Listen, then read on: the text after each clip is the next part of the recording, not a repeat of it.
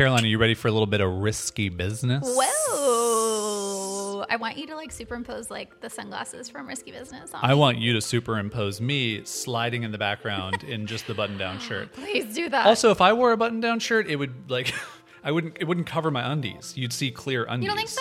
No. It's oversized. Everything was oversized in the eighties. I'm oversized. That's a good point. Great point. Uh, all right. So in this episode, we talked to you about all the risky things we've done in our lives, mostly uh, business-related stuff. Yeah, but there is a like, big there's a big life business uh, story in there. Yeah. Risky things we've done in our lives sounds like doing drugs and stuff. It's not about Yeah. That. Uh, we talk about our experience with black tar heroin. Uh, no, I still don't know what that is. It's all the times that each of us have taken a big leap or done something kind of scary in terms of a big life change. So there's a lot of quitting. We talked a lot, a lot of quitting in this quitting episode. Quitting jobs, quitting places. Um, yeah. So if you're somebody who's considering a big change, or maybe it's just a little whisper right now, but um, maybe it is going to get louder for you over the years, this is going to be a really good episode for you to listen to. And we share some help, helpful tips on how to take a big risk in your own life. We hope you enjoy it. So enjoy it. Let's get it. into it.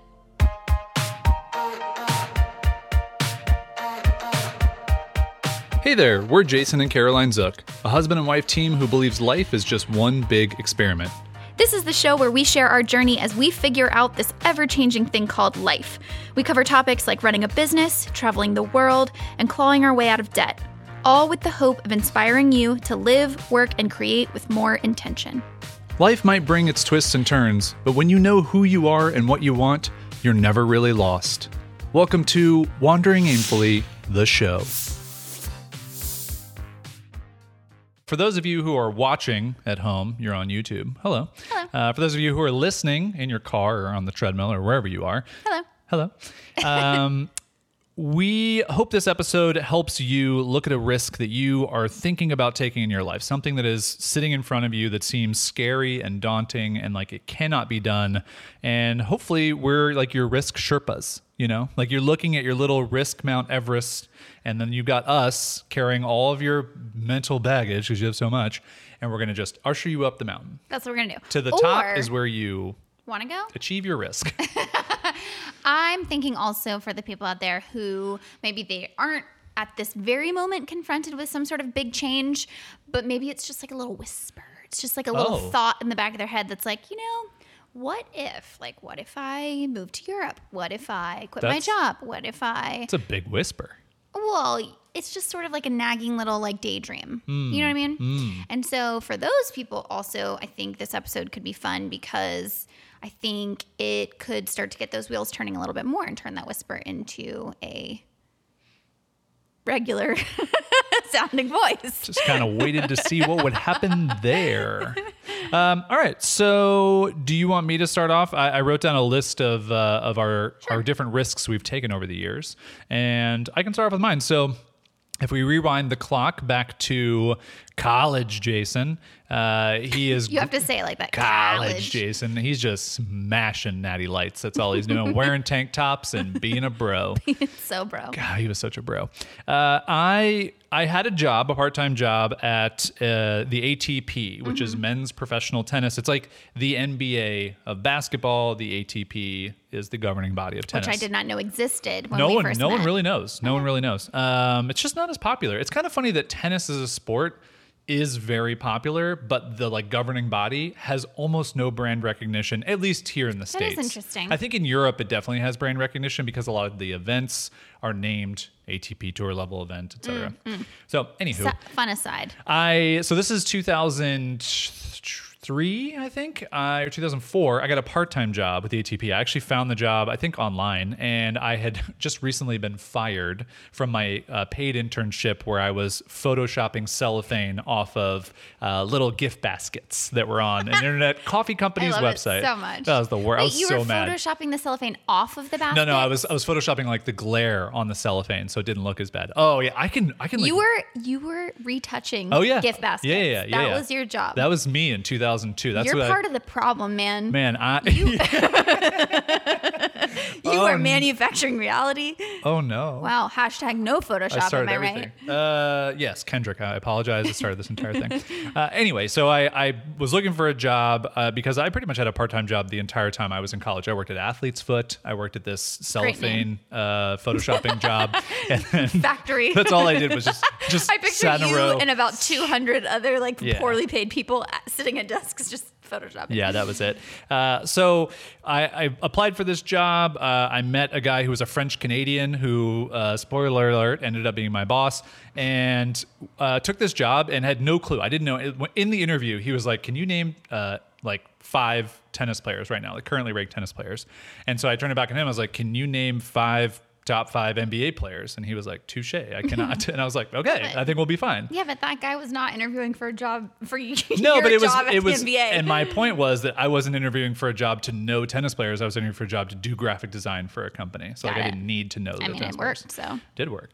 Um, I think he liked my spunk at the time. So anyway, you certainly do. Have it had nothing to do with getting this job. It actually had to do with quitting this job. So I worked at this job for three and a half years. Very comfortable job. I worked my way up, I think, from thirty-five thousand dollars a year to fifty-five thousand dollars a year when I quit. In how many years? In three and a half years. That's pretty Which good. In the corporate world, I, oh, I mean, yeah. it's a pretty I, solid jump. Yeah. Um, and, and it was a great job. I mean, I literally worked three minutes from my house. You got a nice grande mocha every day from oh, Starbucks. Oh, man. We, we talked about this. Every time we drive by a Starbucks, I think back to pretty much every single day of my life, I would go into the Starbucks because there wasn't, I don't even think drive-through Starbucks was a thing in two thousand three or four. Mm-mm. I would walk in, I would order my grande mocha, no. extra whip, no. extra whip no, with a coffee cake. We're going to up your life insurance policy. Bad. Bad news. And in the first twenty-seven minutes of my day, I consumed twelve hundred calories. Dear goodness. Yeah. Yeah. It's kind of amazing. If they put something addictive in that. Oh, stuff. Absolutely. Because I, mean, I, I went day. through a, a hazelnut latte phase where I was just coming back like a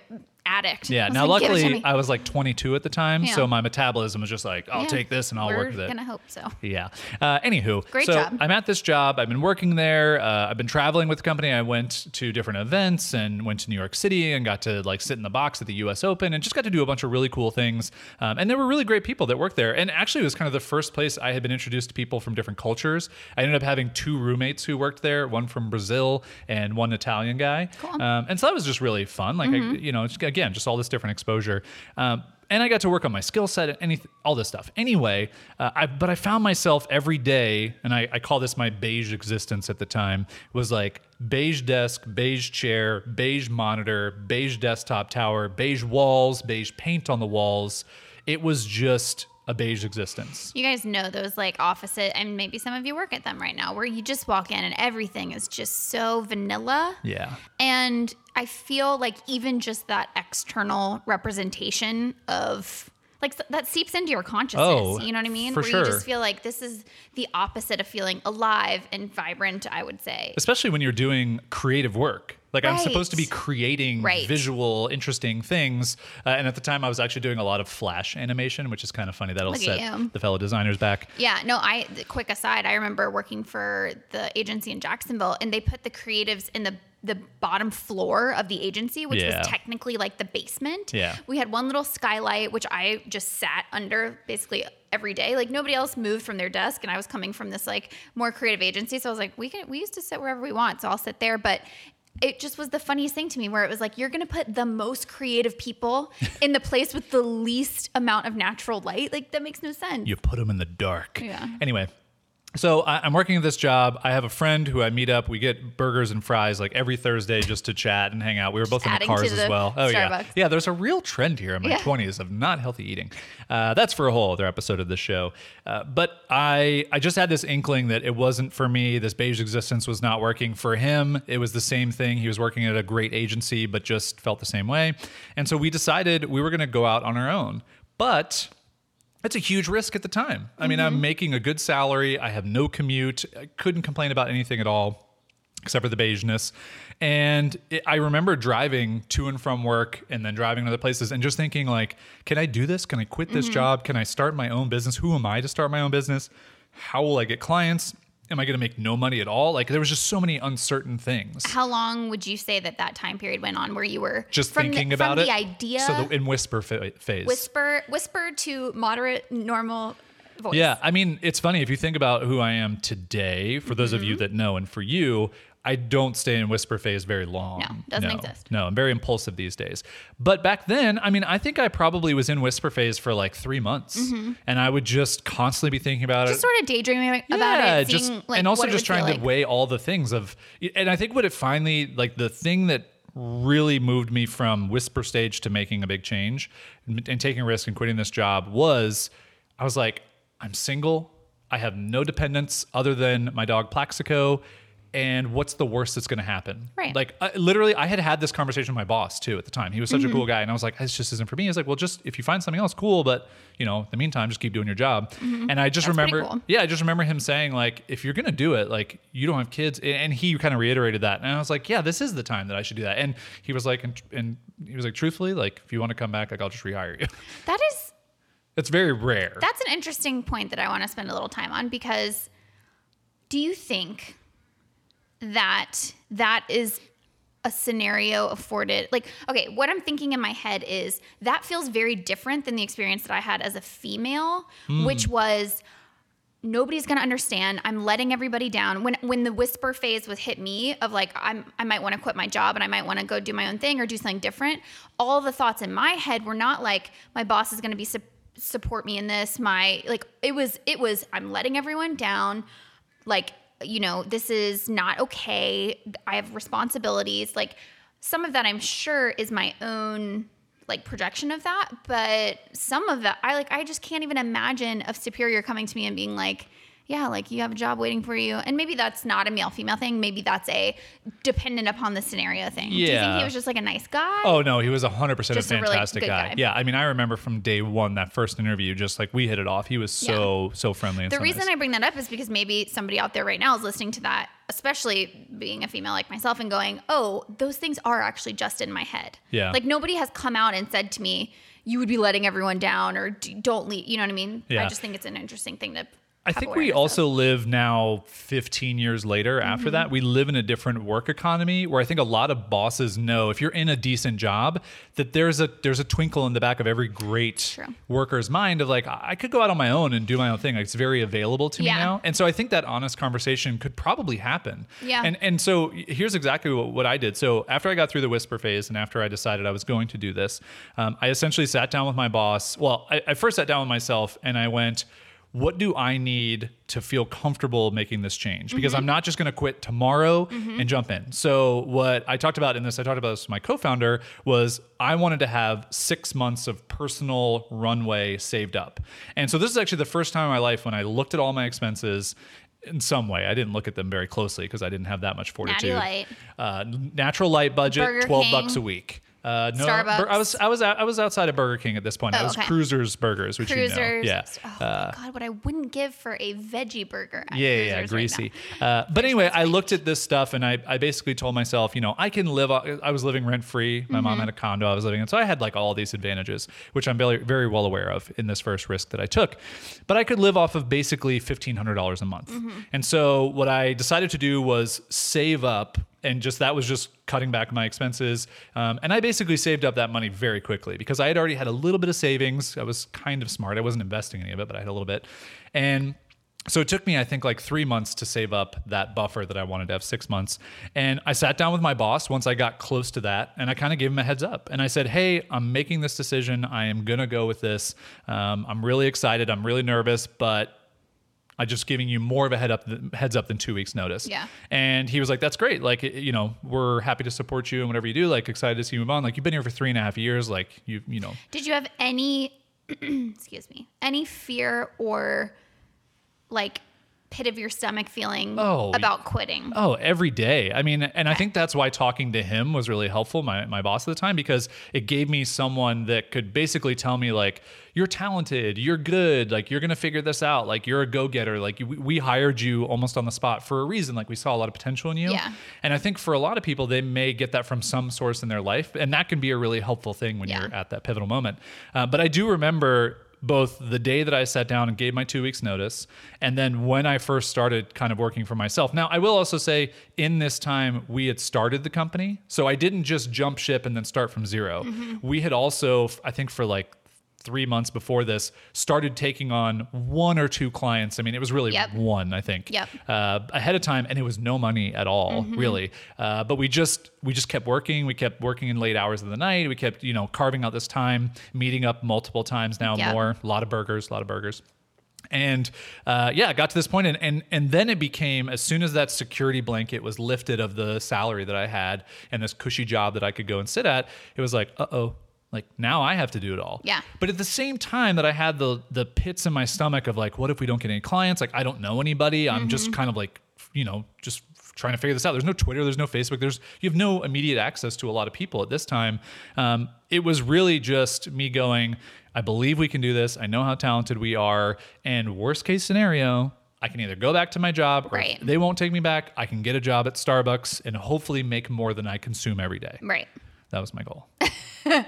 Just make enough to eat the coffee cake and the mocha. No, I was just thinking though, um, I, I, it's so interesting. I wish, because I had a little bit of a similar experience where I was so nervous to like quit, but but the two times that I quit jobs, that the person sitting across from me, like my boss or superior, basically like sat me down and told me, "You're such a great worker. Like we, you know, we didn't think we were going to hold on to you for this long." Like basically said like they expected this and whatever. And I'm like, why is it that it takes employers for someone quitting in order to make them feel valued and yeah. make them feel, you know, like their skills are being recognized? Like a, not as much on the second one, but it, definitely in my first job, if I would have felt more encouraged yeah. and more validated in my skill set, especially like young people who are in the workforce for the first time, I would have stuck around longer. But it was like, I just feel like I'm not doing enough all the time. Yeah. What's funny is I had all that. I yeah. had the encouragement. I had the empowerment. I, you know, it's like, and you took that and you said, great, I can start my own thing. I mean, I remember because I had a I guess new, it's a double-edged I had a new boss at the end of it, but yeah. I still, it was like, I almost had two bosses in some respects,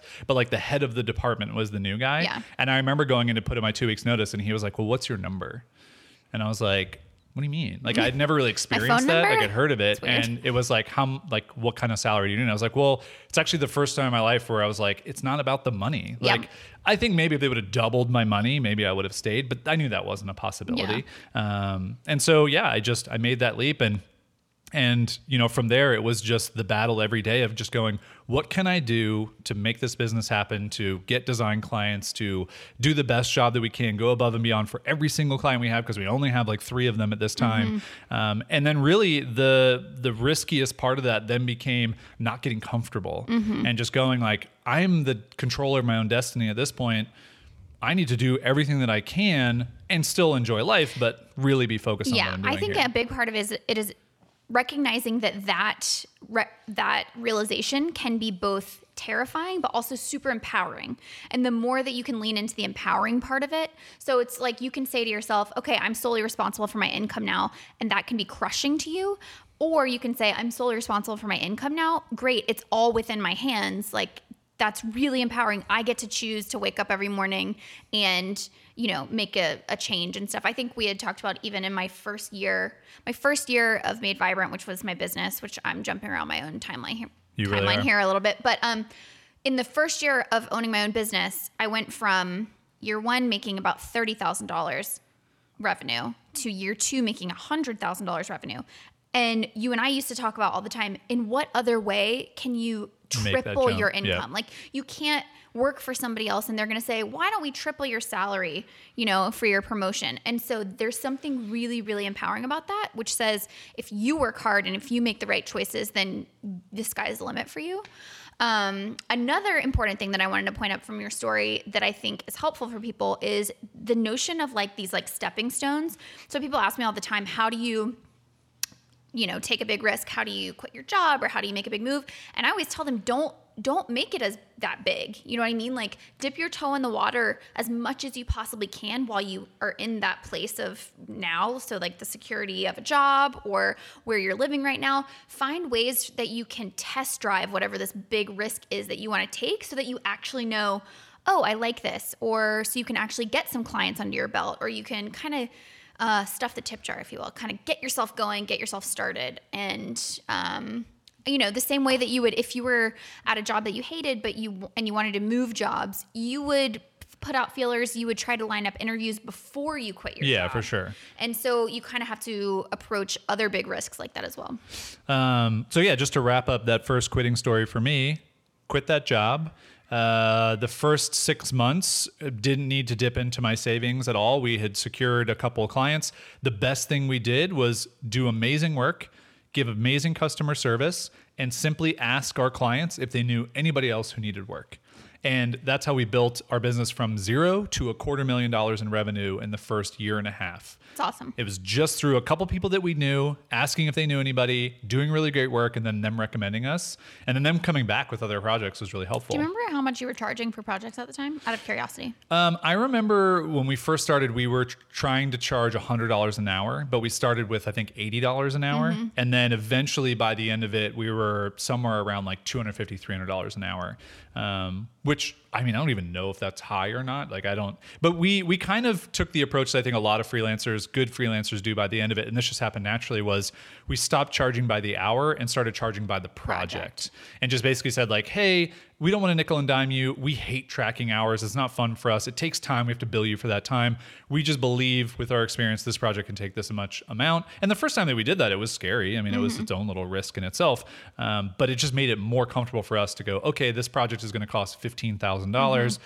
We know that there are enough hours in there. We've built something similar, or we have a good idea for it. So. We could do an entire episode just on like the pricing, pricing, and yeah. like the fear of that. And because I remember, remember that was so tough for me when yeah. I was back in my design days. Yeah, I hemmed and hawed over. And I just kept being like, so much. Double it, add a zero. I know, yeah. which is like so much easier said than done. But okay, let's talk about. So that's my first. Big risk was Big quitting risk. quitting the A T P, yep. going to my first uh, entrepreneurial endeavor.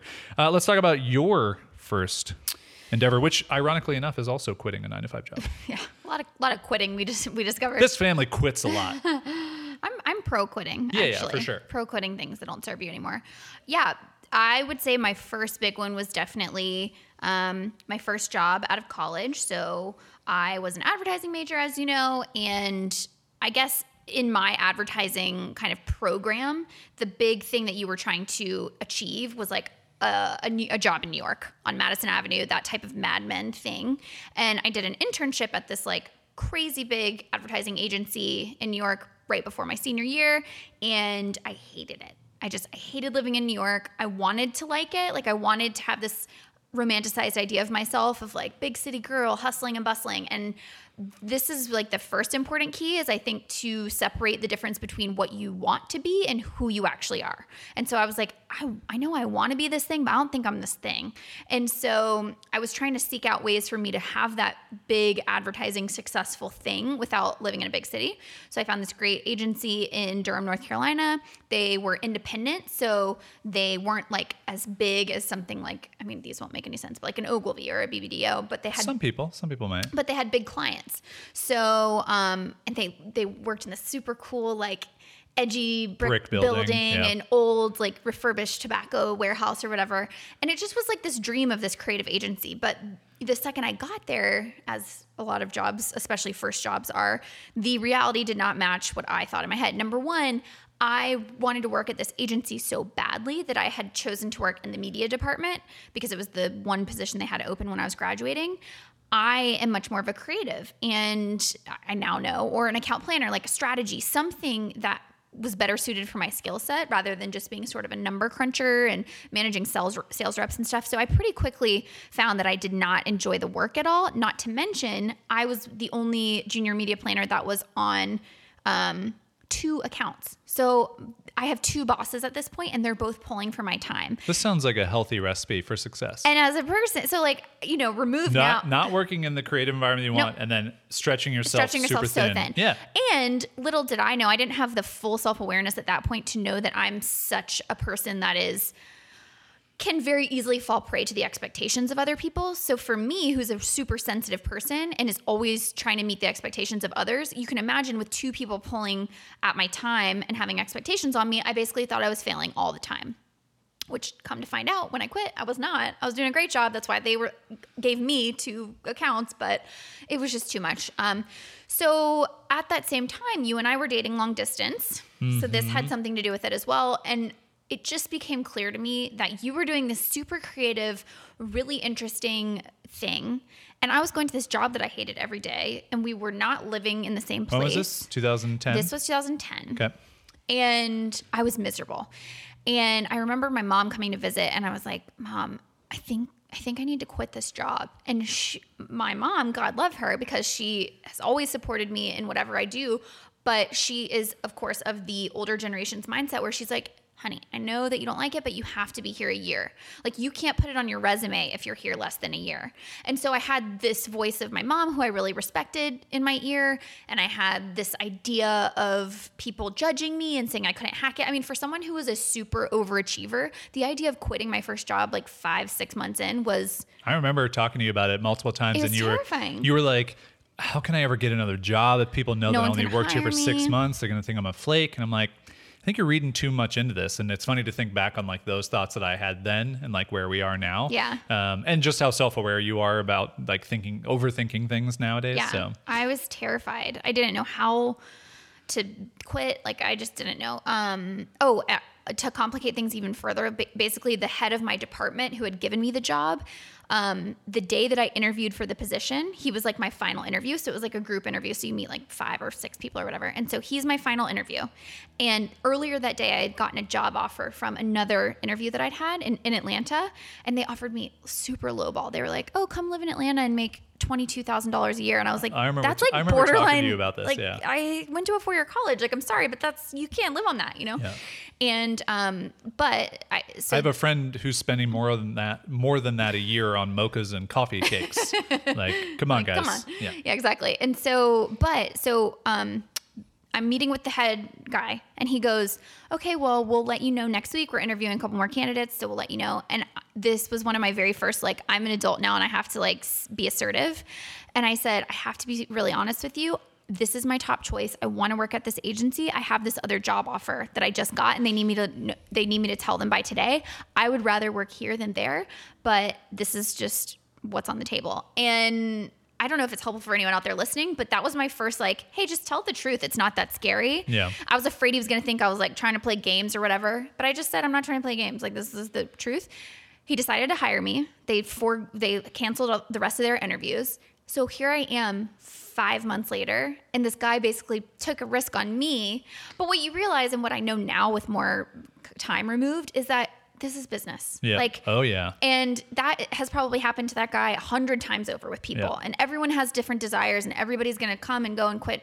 It felt like I had personally offended somebody, but anyway, so it was terrifying for me. But once I made that mental switch of like, I need to do this. I can't, I can't do this anymore. I can't be at a job that I hate. Now, we should also let everybody know at home that that thought probably came along with the crying after work every day. Yeah. So yeah. That's where I think you went from a whisper to like, things yeah. need to change. Well, I always say that. And I, I don't bring this up because no. I want everyone to know that like you cried at the end of work. I bring it up Happy to like, to talk about how, how much I cry. Happy to cry right now if you need me to. Miserable this job yes. was for you. Yes. So I always say that, you know, there are some type of, some people I think that can be really unhappy in something like a job, and they can just compartmentalize and suppress it or whatever.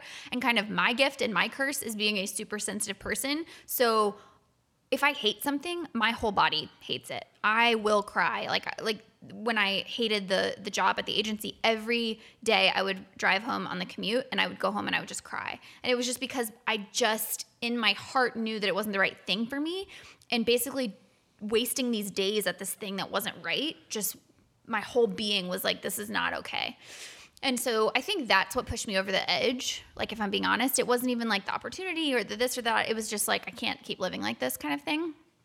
Um, so, but like Jason said, I wasn't prepared to just jump off the deep end without having a safety net. So I started reaching out to people that I knew, connections that I had back in Jacksonville. And I think that was the point at that time was you had taken this risk of sorts to go work in this agency in a place you'd never lived. You had this whole new life, and then I was such a draw that, uh, and you had your family in Jacksonville, you missed your family, and it was kind of like, I think I just want to come back to Jacksonville. I think our relationship, we were trying was to worth it. really, well, and we were really trying to make it work, and I think we realized long distance wasn't going to be a yeah. good long-term thing, and I sure enough wasn't moving.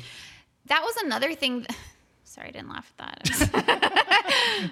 Anyway. That's okay. Um, that was another thing is I had all these stories in my head too about like, are people going to think that I'm moving back to Jacksonville just for Jason? Which if I was honest with myself, definitely was a huge factor in it. But people were like, oh, what, it, what if it doesn't work out? Like, and you threw away this, you know, this career that you could have had in advertising. And I think for anyone who has found themselves in that situation where it's like this relationship over career or whatever, sometimes that can be a real hard decision to make.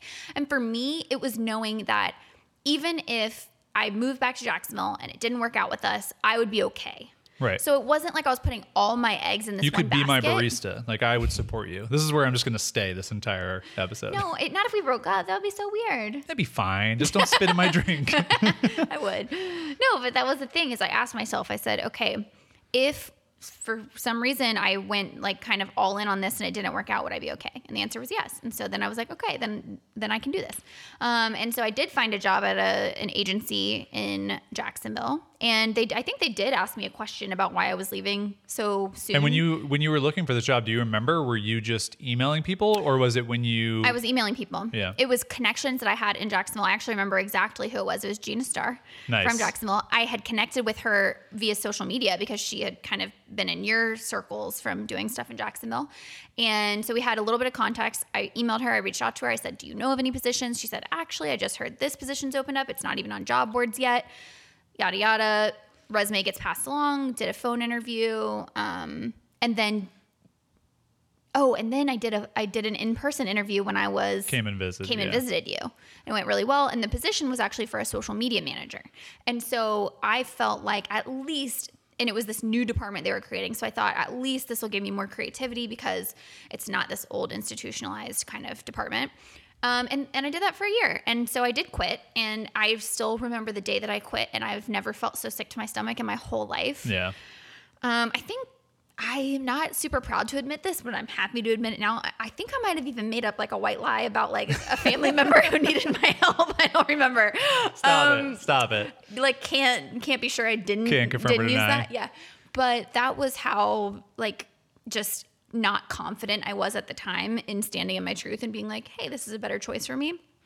Um, and I was so desperately afraid of letting people down. But hey, you do what you got to do. Do you remember the feeling? Because I distinctly remember the feeling of like, you make the decision to take this big risk. You then take the risk and quitting your good job and then moving on to this next one. And do you remember the the final, the, like the feeling of relief after that? So you go through this like, this is so uncomfortable. I don't know if I made the right decision. Did I do everything wrong? And then for me, there was just a turning point where I realized, oh my gosh, like I just feel so much better. Like I don't feel like I'm so bogged down. Like I don't feel like I'm in this beige cloud anymore for me personally. For me, it was the instant that I told my boss. Mm. That I was quitting the instant. So you had all the uncomfortable lead up time where you just felt sick to your stomach. And then as soon as you told your boss, it felt like such a huge burden off my shoulders. And it was one of those things where it's like, I don't even care what the next thing is. I don't even care how that turns out. It's just, I was to the point with that current state that I couldn't take another step.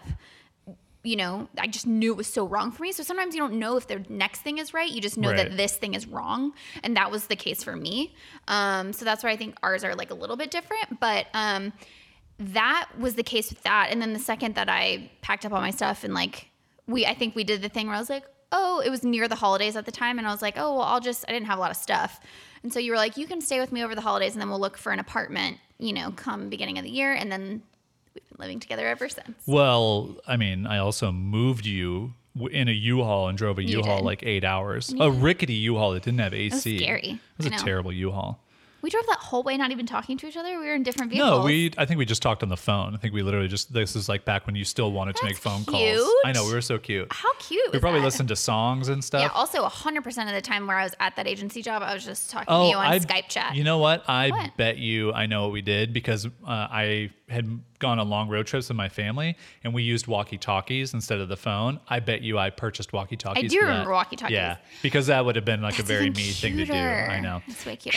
Love you. Did we have like cool call signs? Probably. I no, imagine we had a lot of things in eight hours to keep uh, keep us going. Um, that so that was my big first risk. But the other one I want to bring up was a year after that, where I ended up leaving that social media job to come work for you. You're a real quitter. nine to five quitter. Once I got that first taste of quitting, like I want to quit everything. Um, no, I st- I did stay there for almost a year, I think. And oh, fun fact about that. The day I was going to go tell my boss that I was quitting, we had a staff meeting, and I was named Employee of the Month. Yeah, you were. and I was yeah, like, yeah, you were. I'll wait till Monday. Yeah. But yeah, I quit the Monday after I was named Employee of the Month. And I'm pretty sure it was because they could tell that I was like fed up, and they were like, let's just see if this will help. Um, no, it was, that was, both of those jobs were great places to work, just not for me. So that's the thing. Um, you have to do what's right for you. And the reason I bring up the second risk was because that was then, that wasn't just like moving cities and quitting and doing all that. That was, I am no longer getting a paycheck from a, a company anymore. I have to go out and get my own insurance. That, that for some reason was the scariest thing to me. I remember this conversation. Like no benefits. Like you have to just go. Because I felt like I was just finally getting the hang of what it meant to be an adult, which was like you get this paycheck and you get, it's deposited in your bank account and you manage your bill pay and you pay for health or you, you know. It's kind of funny when you actually think about it, like working for a nine to five is way less of being an adult than working for yourself.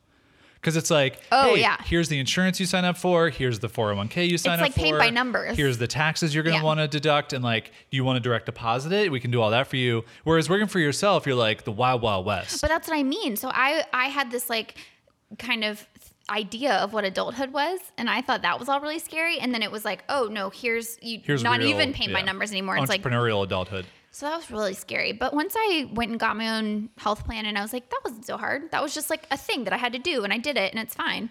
Um, yeah, I think it's kind of interesting to talk about this this next uh, risk that you took. It's kind of a risk we both took because yeah. at the time we were living together, not working together. So I was doing my I Wear Your Shirt thing. And for those of you who are unfamiliar, I wore t-shirts for a living for five years from two thousand nine to two thousand thirteen. And every single day I put on a different shirt, filmed a video, recorded a live video show, took photos, uh, was was active on social media, which I just mean I like posted the photos active. and things. Yeah, said hello to people, um, and it was it was quite a weird thing to be doing on a daily basis. In in so much as to say, our days were very different. Yes. So we would wake up. I would probably wake up earlier than you. Uh, I would start by taking my like photo of the day and do all that stuff. And a lot of times I would be getting ready to film a video early because I had to film, edit, and upload a video every single day, and it would take like eight hours. Um, so I do remember distinctly one day where I was dressing up, or I was dressing up, but I was wearing a shirt for a Halloween costume company, but I was dressing up in the lion costume that they gave me. And I wanted to take it one step further. Like it was a full lion outfit, except for the face, but I wanted the face to really be locked in. And so you did my, my face makeup uh, for this lion. I do remember that. Yeah. Yeah. And it was like the most creative thing that I did, even including anything I did at my job. And, and then you like, were like, okay, I'm going to finish doing your face makeup as an adult who's an adult man who probably shouldn't be wearing face makeup. I'm going to do it. Now I'm going to go to my job. Yeah. I can also remember a similar experience where like right at the foot of the stairs, you remember you had that wicker mirror. mirror. Yeah. That's, I believe, where we did the lion makeup. Yeah, and before we, before I went out the front door to go get in my car to go to work, and this was a different day, and you were wearing a, a woman's dress, yeah. and you had purchased, like, ninety-nine cent red, the reddest lipstick that you can ever imagine. Yeah. At like C B S or something, and you're like, can you just help me apply my lipstick before you go? I have to film this video, and I'm like, look, I'm like... do this. And I'm like doing your lipstick. I just didn't know what to do with my mouth. And then you turned around and we both looked in the mirror and I was like, what is my life yeah. right now? And do you remember like, that okay, color honey. Of red, what I called it? S O S red. Call for help. That's what I called the color. Uh, so anyway, we, we had these very different lives work-wise, yeah. but we lived together. We were making our relationship work. And I, I remember when things started to get really busy for me. And so this was end of two thousand ten, two thousand eleven, when uh, my I Wear Your Shirt business went from managing two company or one company per day to five companies per day, and then also having employees to manage, um, and went from two people to then seven people. And it was at these moments where you would come home, and in the morning it was all like, okay, I'm excited to start this day. But by the end of your work day, when you got home, I had done so much stuff, managing people, doing all these things, hosting a live show. I mean, I was just dead tired, exhausted, and I still had more work and to do. And you were still working. Yeah, that and was I, really hard. Yeah, and I think you started to see the writing was on the wall of like, okay, I don't love this new job. I'm working in a dungeon, a dark dungeon, and there's a skylight that I can sit under, but that's it. You didn't love the clients that you were working with, and we don't have to name them because I don't even want their name on this show. I didn't love the commute. It was yeah, the commute was really hour rough both ways. Yeah, um, and you came home and you saw just how like drained and and just you know tired I was every yeah. single day, and so there there became this moment in, in our relationship where I think you saw an ability or an opportunity to help me, and I was really worried because I was like, you know. First of all, I don't know where the money's going to come from to pay you to leave your job. But second, like, how is this going to affect our relationship? Like that to me was a huge risk of, you know, we just navigated long distance, figuring that out, and then finally getting in kind of a little bit of a groove in our lives. And uh-oh, now we were going to work next to each other and you were going to work for me. And what was that going to be like? And that felt really scary.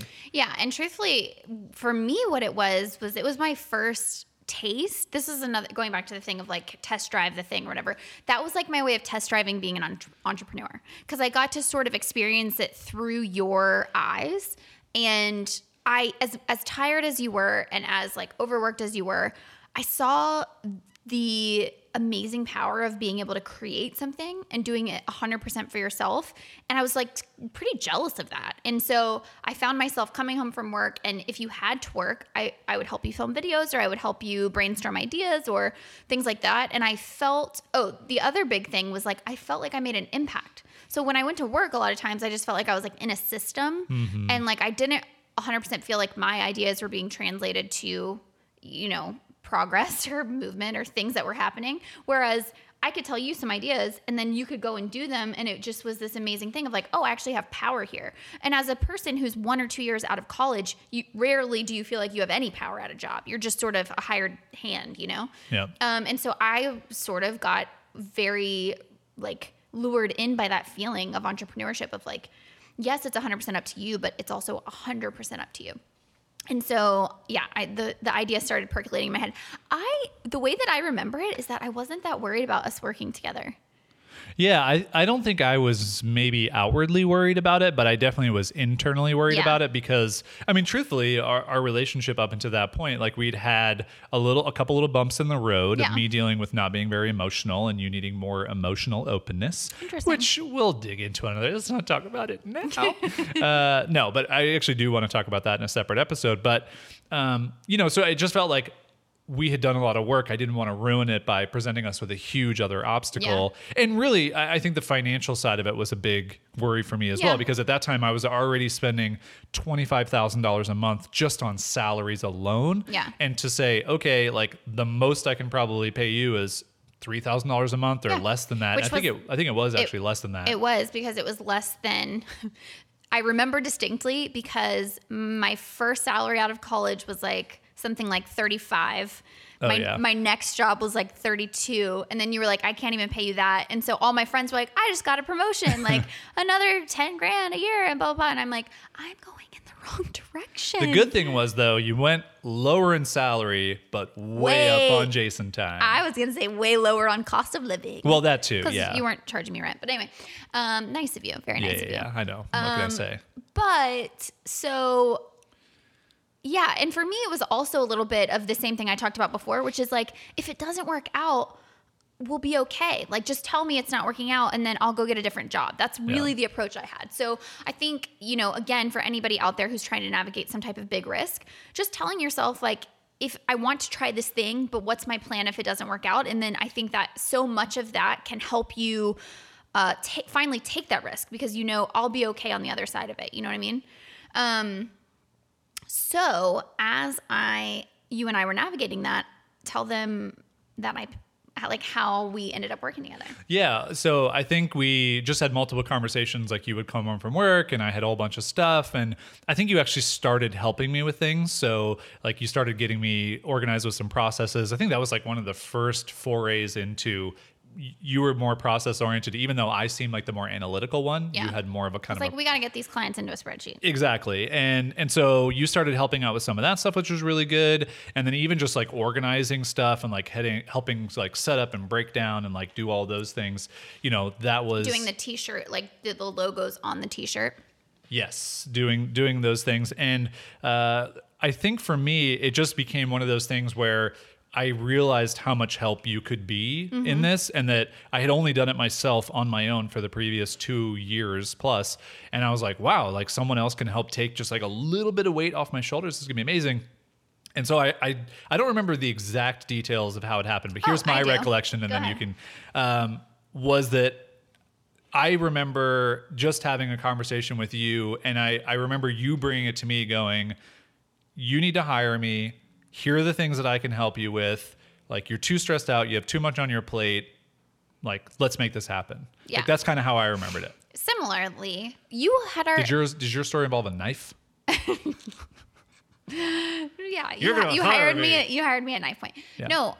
Um, you we were, don't advocate violence around here. We do not. You were already thinking of hiring an assistant. I think it had become clear to you that you needed... And I had I had someone who you I did, had hired had part-time, for that. Yes. And they had actually turned from that into more of a um, operations role. So like managing all the other people and helping facilitate that. But I did need someone to like help with emails, help with other things, help with just yeah. all the odds and ends. And you were talking about that. And I had already planted this seed in my head where I was like, I'm over this other job. I'm going to, I'm going to do this.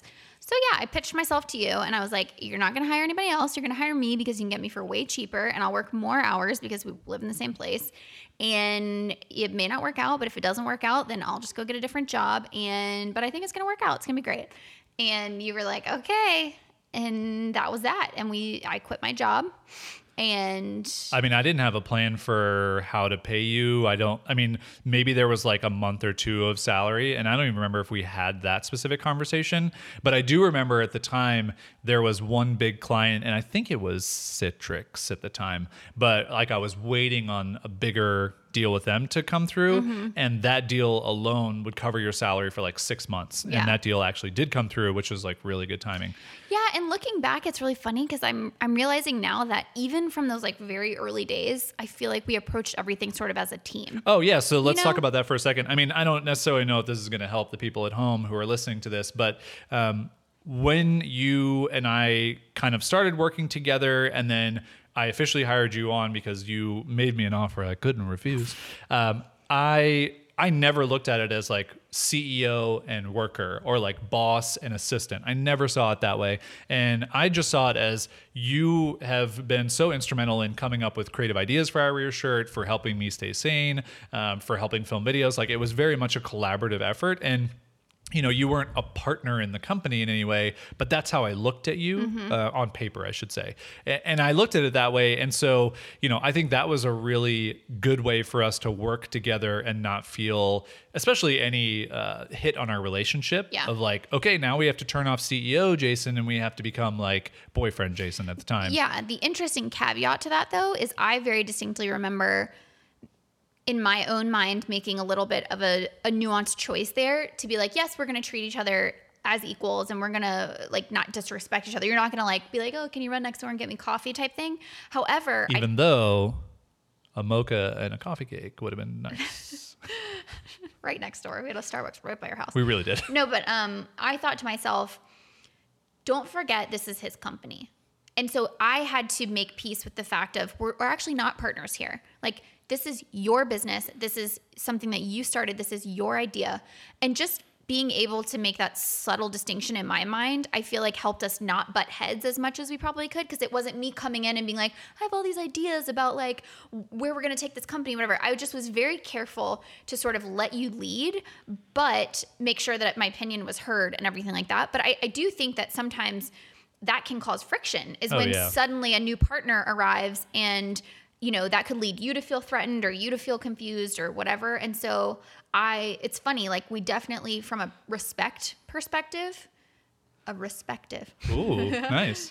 From that perspective, we definitely had like mutual respect, but it was very conscious on my part to make sure that if it was a fifty-one forty-nine situation, you had the fifty-one because it was your business. Yeah. And I, I think that's just a really important point. If you're maybe not in the nine to five journey looking to leave that, but maybe you're in um, a place where you want to start a business with a friend, or, or maybe you are at a nine to five and you want to go work for a small startup or what have you, is that you just know what your role is going to be, mm-hmm. and that you and the person you're going to work for are crystal clear. Crystal because clear. in the, in the normal nine to five, like go to work mode, everyone gets it. There's a hierarchy. There's an org chart. You have a boss. You have people who are on your left. Like, it's very clear. Different than an org chart? Very different than an org chart, which in Lord of the Rings is important, so you know which exactly. orcs you can, you know, kind of match up with. Um, what I was going to say, though, is in a startup environment, I think more established startups, there's still the org chart and all that stuff, but in like a working for or with a friend, there's not necessarily those roles. And it can also feel weird. I think a lot of us don't want to call ourselves C E O. Like I never right. called myself C E O. Yeah. Um, if anything, it was always chief t-shirt wearer. Right. That was it. Um, but if you can figure out, you know, where you think you fit and then have that conversation with the person you're going to work with, that can just, you know, jump any hurdles that might happen way in advance. So yeah. you never have to run into issues of wit, like, this is my company, and having right. those conversations. Not to mention, like, I'm sure part of that, my decision to do that was because I was brand new. I didn't know what I was doing. And so I didn't want all of the pressure to be complete equals in that scenario. Like, you had been running your own business for many more years than I had. So I was content to kind of be a more supportive role. And I think some people are that way. They want to be the number two, not the number one, because right. you know, the number one has all the pressure. So I think, like you said, just, you know, we were very vocal about those types of dynamics. We talked about it a lot. As much as we tried to keep our relationships separate, we were very naive, I think, to think that we were going to be like, work Jason yeah. and Carol during the day, and then like relationship Jason and Carol at night. And then you figure out very quickly, it just all blends together. Yeah. And we, which can be a good thing. I think we have a full other episode in us about what it takes to work as a husband and wife duo, or a boyfriend and girlfriend duo. Partner and partner. Uh, partner and partner duo as well. Thank you. Uh, and so we'll get to that. But I wanted to talk about, I think we've kind of covered the most of this. If you want to maybe just move to our big move, our big life move. Our big move. Okay. So we've talked mostly about jobs and taking big risks up to this point. But I think another great example of taking a big risk is making a huge life move, move. like geography-wise. And yeah. so for us, we had lived in Jacksonville, Florida. I am from Jacksonville, Florida originally. That's where I was born. Um, and so I did my little stint in North Carolina, but then I came back. So pretty much a lifer in Jacksonville. And Jason owned a home there. So I, when I moved in with him, up to that point, I think we had lived there for five years? About. Yeah, I mean, I'd lived in Jacksonville from two thousand. So at that right. point, it was fifteen years. Yeah, twelve, fifteen years, whatever. Yeah, yeah, it was. It ended up being fifteen by the end of it. But um, yeah, it was really, it was interesting because I remember specifically we, we were driving somewhere at some point and we'd been dating for a while. And you were like, do you see yourself living in Florida forever? And I just was so cut and dry, like, I'm going to live here forever. And for all intents and purposes, it is a really nice town, uh, Ponte Vedra Beach, where we used to live. The ocean is fantastic. Uh, it's a very affluent area, so there's no crime you have to worry about at all. Um, but in my mind, I had moved around a lot as a kid to all these different areas, and I just thought, like, Florida was the place I wanted to live forever. You and, loved the heat. Yeah, and I really, enough. yeah, I loved it. And and I just think at, at that time in my life, I just couldn't think of anything else. Both that, of our families lived there yeah. completely. So yeah, it just, it seemed And I don't great. even know that you necessarily thought, like, I want to live somewhere else. It was just more, you know, do you see yourself living anywhere else? Or do you just no, yeah. Here? I actually remember it was our first date. That's why I asked. So I'm like, oh, wow, should, first date. Yeah. I was like, we should probably be on the same page with this stuff, like, before we get in too deep. And I was like, so do you want to live here the rest of your life? Like, what's your deal? And you were like, yes. Yeah. I want to live in Ponte Vedra for the rest of my life. And I was like, okay, I can get down with that. Like, now, my whole family's here. Like, all right. Give myself a little credit. This what? was like twenty-four, twenty-five-year-old Jason. He was naive. He's so naive. Yeah. Um. Oh, it's so weird. No, you were twenty-seven. twenty-six. You were twenty-seven when we met. Sorry, sorry, sorry. thirty-five. Um, I'm fifty-two now. How old am I? Okay, so where did this, where did the whisper get planted for us to move? Do you remember? I really don't. It had to have been before Misfit, because that's when we like really decided San Diego. Yeah, I, I think I think some of the things that started happening were, number one, we lived in this house that I had purchased, and I had purchased it with the assumption that in two thousand eight ding, ding, ding, when I decided to buy it, that it was going to be a great investment. Now, unfortunately, I bought it right before the cool, economy. Cool, cool, cool, cool, cool. Yeah, yeah, cool, cool, cool, cool. Right before the economy collapsed. So I literally paid top, top dollar for this house, and it was three hundred eighteen thousand dollars at the time. Um, and I really... really blame the real estate agent that sold me on this house. That guy, I still am angry at that guy to this day. Okay, I played him in basketball and I've taken it out of him a little bit. Yeah. you, you took it down. I absolutely have. Um, but I just, I kind of felt a little bit like we were trapped. And, you know, you had brought this like creative and visual and fun to the house where I had had just really no taste at all for mm-hmm. anything. Well, and, and you were in work mode for so long. You were in right. I Wear Your Shirt grind mode. So I don't think you even wanted to think about any other factors or life things. Like you were just so busy trying to get the business going that I don't think you had time to think about it. Yeah. And so I think what naturally happened was we started to both do as much as we could with this home that we lived in, and we worked from our home. So we spent all of our time there, and it just never felt great. And so I really felt trapped by the mortgage because none of the houses were selling in our neighborhood. No one was putting their house up for sale. And so after owning that house for like five or six years at that time, I just wasn't sure what we could do, but it just really felt like, you know what? I, this is not the place I want to be spending any more time. Like it just finally had run its course. I'm realizing now that also the timing of it was, so we had gone to at least one Misfit conference okay. before. And so Misfit conference, for those of you who don't know, which is probably everybody, uh, was a small conference in Fargo, North Dakota. We first went to it in two thousand thirteen. Run by our friends, A J and Melissa Leon. And it was a very handcrafted event. I think the first year there were maybe one hundred people there at most. And it was in this little yoga art studio that they set up, and it didn't look like a yoga or an art studio. Um, and they brought in furniture from around the town and just all had all this like crazy handcrafted food yeah, and name tags made of of like embossed wood. wood. Yeah, like actual and, laser engraved wood. And the people there, I mean, you had speakers from all over, everything from like people who ran a Shakespeare company to spoken word poets to violinists to business people. And it was just this incredible, incredible experience. And what we, I think, took away the most was meeting people who had, I would say, this common thread of intentional living. So really wanting to design their own lives based on whatever their values are. And that's something, as most of you know that have listen, listened to the show or or checked out Wandering Aimfully, that's now something that we carry through in every aspect of our lives. Um, and that was where that seed was really planted. And so I think we came back from that conference.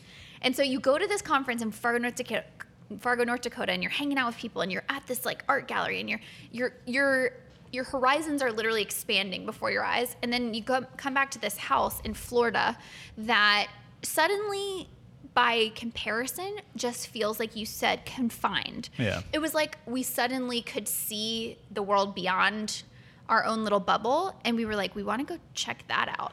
So also what happened at Fargo yeah. was talking with other people who were like, where are you from? You're like, oh, Jacksonville, Florida. I'm like, what? Where is that? And then other people be like, oh, I'm from here, but I'm thinking about moving somewhere. And we were like, thinking about moving? What do you mean thinking about what moving? Do you mean, what do you mean moving? And so I think that first year it was the whisper, like yeah. very quiet whisper right. though. But we were like, we were very much unhappy with our living situation mm-hmm. home wise at that time. And a lot of people who were nomads, like A J and Melissa right. are literal nomads. They don't really have a home base. They live all over the world and going, whoa, like this is Yeah. a lifestyle. And yeah, we in, we probably, well, we definitely couldn't have lived all over the world because we had our fur child Plaxico. Right, but like just but that idea. Could, right, like we could live from somewhere else, we, we could work from somewhere else, and we could live somewhere else. Um, and that wasn't something that really had crossed my mind no, too much. No, and I remember A J and Melissa specifically said that the reason they had the conference in Fargo is because they found found this town on some of their travels, and Fargo was so so cool, and we were like, how many other cool places exist out there that we haven't even thought about? Right. And yeah, so I think what really happened is between that first year of, of Misfit to the second year, well, a lot of things happened. So I shut down the I Wear Your Shirt business. It ended up just running itself into the ground and running us into the ground financially, and started making some bigger changes personally and just opening up about a lot of the stuff that had gone on. And then you... I had to let you go. You know, your salary was too much. I paid you too much. And you decided to start your own business yeah. uh, once you got that entrepreneurial itch, which was Made Vibrant. Yes, which truthfully was less, let me start my own business, and more, let me do anything possible to not go back to a real right. job. Yeah. And so we were both kind of in this weird, murky area. You had a direction you were going in. I had no direction I was going in. Um, luckily, I think I still had some public speaking stuff, and then was just taking on some random video production stuff here mm-hmm. and there. Um, and I had started dabbling in the online course world. And so that was floating a lot of our revenue, because um, we certainly didn't have any savings. Not um, at all. But between that first year, so...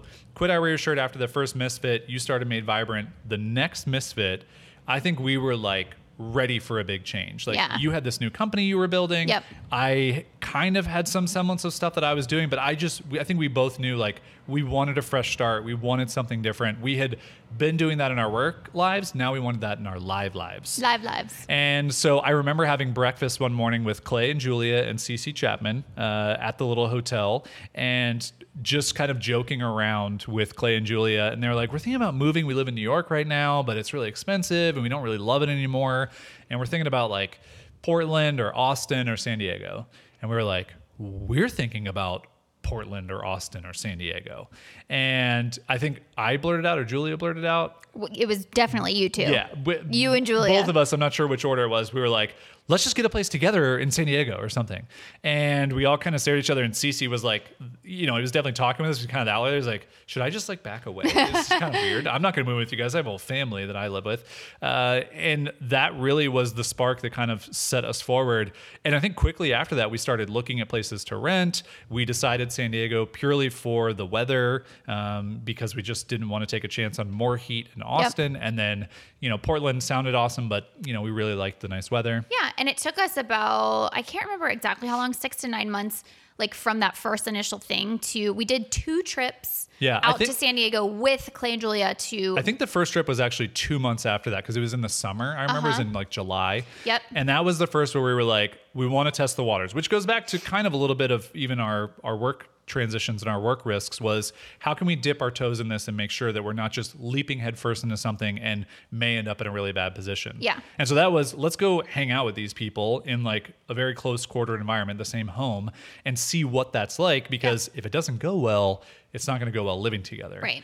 Um, so we did that. That worked out well. Yep. And, and we then, looked at neighborhoods, like where we would all like to live, and kind of narrowed down what we'd all want in a place. And so, yeah, the ball just kept moving. And I'm realizing now that that's very much due to you, that you just are the person I'm like a who steamroller. You take the next step, you take the next step. And I think so many times, you know, people go, oh, I want to make this change in my life or whatever. And they just, all they do is think about it. They don't yeah. ever do an action. And I think what you're really good at is every time we either talked with Clay and Julia, or every time you and I had a conversation, you took the next step. Yeah. So it was, oh, I'm going to spend an hour and look at places in San Diego, or, oh, I'm going to like price out, you know, what it would, how would we get rid of our mortgage, or could we have renters, or like whatever those next steps right. are.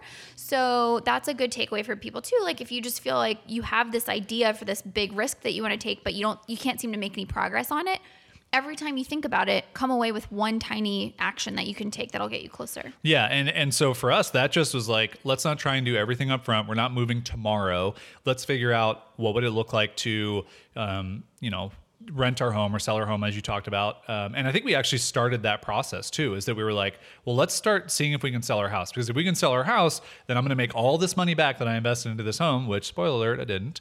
Um, and we, you know, make it much easier. And, and it really, it was kind of interesting. Like nothing became easy in that process, and it was not the perfect time for us to move. We did not have a cushion of money. Uh, at the time we were one hundred, Still in debt. one hundred twenty-four thousand dollars in debt. I don't think Made Vibrant at that time yet was making consistent money. I think you had had like one or two clients at that point, which yeah. were good money, but yeah. it wasn't consistent. Um, and my income certainly wasn't consistent. And it was all these things that were pointing, like a house we probably couldn't sell, income was in flux, we had all this debt, uh, we didn't really know these people, we'd never lived in San Diego. I mean, I grew up in San Diego for like a couple of years, but I don't remember it at all. I was little. Like all signs point to don't do this, don't do stay this. Where you are, stay in your comfort zone. And we just decided. Well, I would say, but, so that's all the practical stuff. But I feel like if that spark is big enough, like if that whisper has now become, you know, a strong enough voice, then you know you have to do it. And yeah. like you will figure it out. But it's like we think that all the logistics are the important parts, but really it's that nagging feeling that you have. That's the real important part, because that won't go away. And if anything, it will just become a more and more a source of dissatisfaction the longer you wait to make that change. Do you know what I mean? Yeah. So it's like we think of all of these line items as things that are the real things to pay attention to, but really the thing to pay attention to is the whisper that is now becoming a louder voice. It's basically the whis- the whisper becomes a lion's roar in your ear. Arr- the lion that, that... Yeah, that's what I took it back to. Uh, so yeah, I mean, I think, you know, that that kind of fast forwarded us to, uh, we started looking at places. We found a place that we really, really liked and that was really cool. Um, I don't even remember how I initially found the place that we decided to move into. I just remember finding the photography, and there was a geodesic you, greenhouse. I think you found it on Zillow, and it was poorly decorated. So you just thought, this isn't for us. Clay found the video yeah. and sent it to you and was like, this place looks incredible. And we were like, the video is very different from the, the pictures. F- yeah. And you said, oh, I think I did look at this place. Got in touch with the oh, real yeah, estate right. agent yeah, yeah. over here. We flew out there to look at it. He showed us the place. We fell in love. We were like, please, we want this place. Well, we were, I remember when we were in the driveway, we had just looked at it and another car pulled up. Yeah. And we had talked to them. We were leaving. We were like, we really like it. And like, we really liked it because the way that it was set up was awesome. It was two separate wings. So it was perfect for us, like a central living and dining. And it was super um, open and modern. And it was just really nice. Uh, and we were, and like the pool, the water slide, the zip line. I mean, I'm describing this house. It Ridiculous. Should sound like a fun zone. It was a fun zone. Um, and yeah, I mean, I remember at that point we were so ready and so committed to do this, but yet still everything wasn't ironed out. Still didn't have a thing to do with the house. Yeah. Income was still in flux, still had debt. And I think we just decided that we wanted this thing, and you say this all the time, more than we fear the reality that it took to get it. Right. So we were going to have to do something with the house, get renters or something, because I couldn't afford the mortgage and rent. Uh, we were going to have to figure out, what do we do with all of our stuff? Do we sell it? Do we move it? Spoiler um, alert, we sold it. Spoiler alert, we sold it. Um, You know, is it going to be good living with these people? Like, we have no idea. Uh, but all these things, we just, we wanted it more. We wanted that change. Yeah. And, and I think one of the things that really set us over the edge before we made the final commitment was, it was kind of going back to that first feeling I had when I quit my nine to five job to start my first company, which was, now is the perfect time to do this. We don't have kids. Sure, we have debt. Sure, we have these things. But you know what? Like, worst case scenario, we could move out there, get rid of all of our stuff. It could be terrible, and we could move back into one of our parents' houses. Yep. Like, th- that's the worst case scenario. Which goes back to my whole thing about, like, know that you're going to be okay right. if it doesn't work out. And yep. then you, that can help bolster your courage to go do the thing. Yeah. Yeah. And so we did it. And yeah. we ended up, I ended up finding a uh, property management company that, that rented our house. And we actually made like a little bit of a profit every month on that, which was kind of nice. Yep. Um, they dealt with all the logistics, which was amazing. And we, uh, you know, business stuff got going, and it was really fun. Like, this whole new change for us, there was just one theme, which was adventure. Yep. And, and and that was just super powerful yep. and continued to be really powerful. And I think really sparked us forward into like the position that we're in right now. Well, that was another thing that I wanted to bring up is, funny enough, because of all of these things that were pointing to us saying this was a bad time to do this, we were in debt and all this stuff. That year, we that first year that we were in that house, we got out of debt. Yeah. And I chalked that up to like, now, I granted, s- we'd been working on it before that. Yes, but yes, yeah. yes. But I mean, the the we first of all, my business especially, like I said, tripled in revenue. So I think that when we finally made space and took that, like, I think it just speaks to how, like I said, how powerful that f- that feeling is inside. That when you want the change, because finally when we listened to it and we actually did it, it fueled so many different aspects of our lives, like being able to jumpstart our businesses and grow them so that we could pay off our debt. And so all of these reasons like of, oh, I'm going to stay here and I'm going to keep doing what I'm doing because there's all these reasons not to do this thing. But it's like, maybe doing the thing is going to actually give you the kickstart you need to actually pay off your debt or actually make right. the changes that you want. So that's something to think about. Um, and then also I want to point out to people, when you are thinking about taking a big risk, think about ways that you can be creative about it. So you know, people thought we were nuts to move in with another couple. But the truth is, we would never have been able to get the place that we got had we decided to live by ourselves. Yep. And because our financial constraints were so, you know, high at the time, because we weren't making a lot of money and all these things, we had to get creative. And we had to say, okay, we want to make take this big risk, but maybe there's a way that we can do it that'll check some of those boxes, which is lowering our mortgage or, you know, things like that. So yeah. I just, I challenge people to whatever that thing is that you might want to do. Don't just, don't just picture it with the traditional mindset of there's only this one way that I can get it done.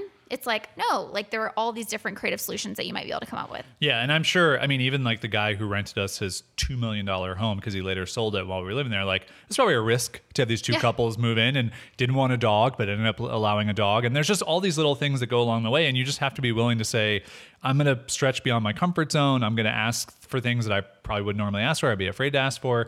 Um, and you do have to have a little bit of uh, probably like stars aligning along the way for things to happen. Uh, but you figure it out and you make it work. And, you know, for us, I think that change moving from Florida to California was probably the like, in size of stepping stones. I think all the stepping stones before that were reasonably large. This was like, we both jumped as far as we could uh, forward. And I think it has proved to, you know, just continue to give us like dividends and yeah. creative uh, energy. And yeah. And, and like you said, I mean, way. it led to paying off debt. It led to coming up with Buy My Future, the idea in that house, which then became Buy Our Future, which then became Wandering Aimfully, which is what this entire thing is about, which is really cool. I mean, I, I strongly believe that would not have happened had we stayed in Florida. Um, so yeah, I think, to kind of wrap this this topic of how to take a big risks and our story uh, of how we've taken risks over the years is really just to not be afraid of all the little things that you assume might happen, which is another thing that we naturally do as humans when it comes to risks is we put all these roadblocks in front of us before they're actually real roadblocks in front of us. Yeah. And and I think that's such an important thing that you realize it gets so much easier for us now. I mean, taking risks for us now, sure, it's still a lot of mental effort. It's still a lot of decision-making. It's still tough, but it's so much easier now than it was in two thousand thirteen when we first decided to do this, or in two thousand seven or two thousand five. Um, it just gets easier the more that you do it. Yeah. And I, I think another big part of it too is asking yourself, you may not know what the next right thing is on the other side of that risk, but you might, the only thing that you might know is that whatever you're doing right now isn't working. And sometimes that can be enough to push you forward to take that risk, because you just say, okay, there has to be something better than this. Yeah. And that's a, a kind of what I equate like your beige existence thing right. and kind of my unhappiness at my job. Like, I don't know what's on the other side of this risk, but it has to be better than, than living this every day. Um, and then I would also say just knowing that if you are going to take that leap, having an idea in your head about, I, I'll be okay if it doesn't work out yep. because at least I went for it. And and it's going to lead me to a different little, you know, side step, and, and just having a willingness to go wherever the flow of that is going to take you. I think that can sometimes help, like I said, bolster your courage. Yeah. All right. Well, that I believe wraps up the topic for today's episode, but it does not wrap up our the final show. segment here, because the show, Wandering Aimfully, the show, yes, has a final segment, and it is called... You're going to do the acronym, no, aren't no, you? No, no, no.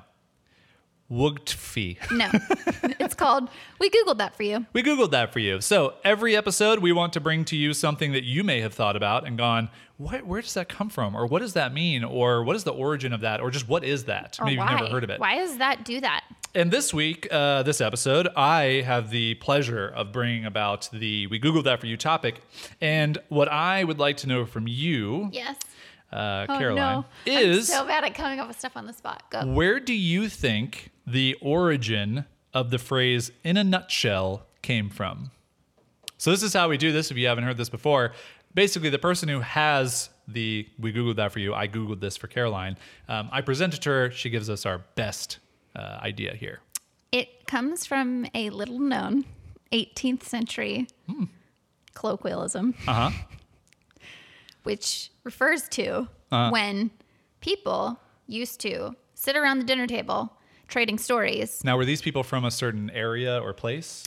Holland. Holland. Okay, so they're Dutch. Sit around the du- the dinner table, Dutch dinner table. the du- the, the yeah. Dutch dinner table. Dutch dinner table. Dutch, yep. Dutch oven on the table.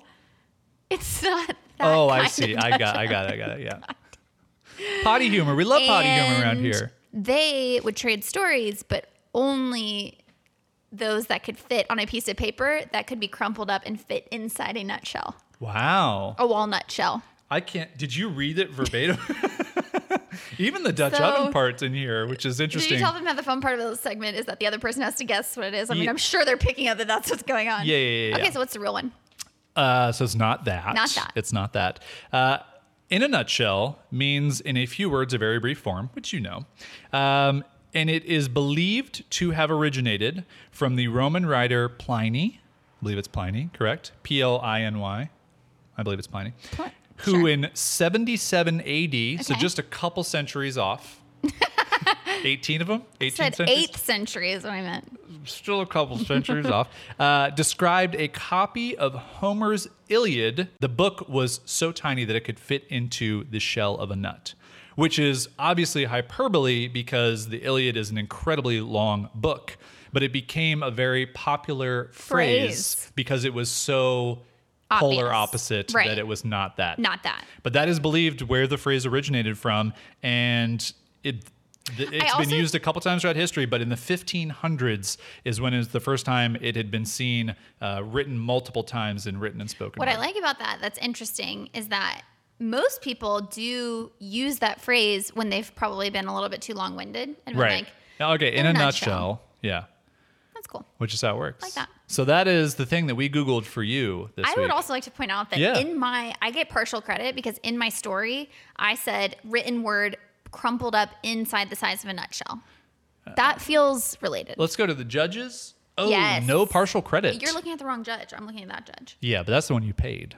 That's not the one who actually... Pay to play. Yeah. Uh, so we Googled that for you. Hope you enjoy taking that little... Hope you enjoyed that little brain uh, nugget. That little nutshell to your friends. Uh, and yeah, that's it for this episode of Wandering Aimfully, the show.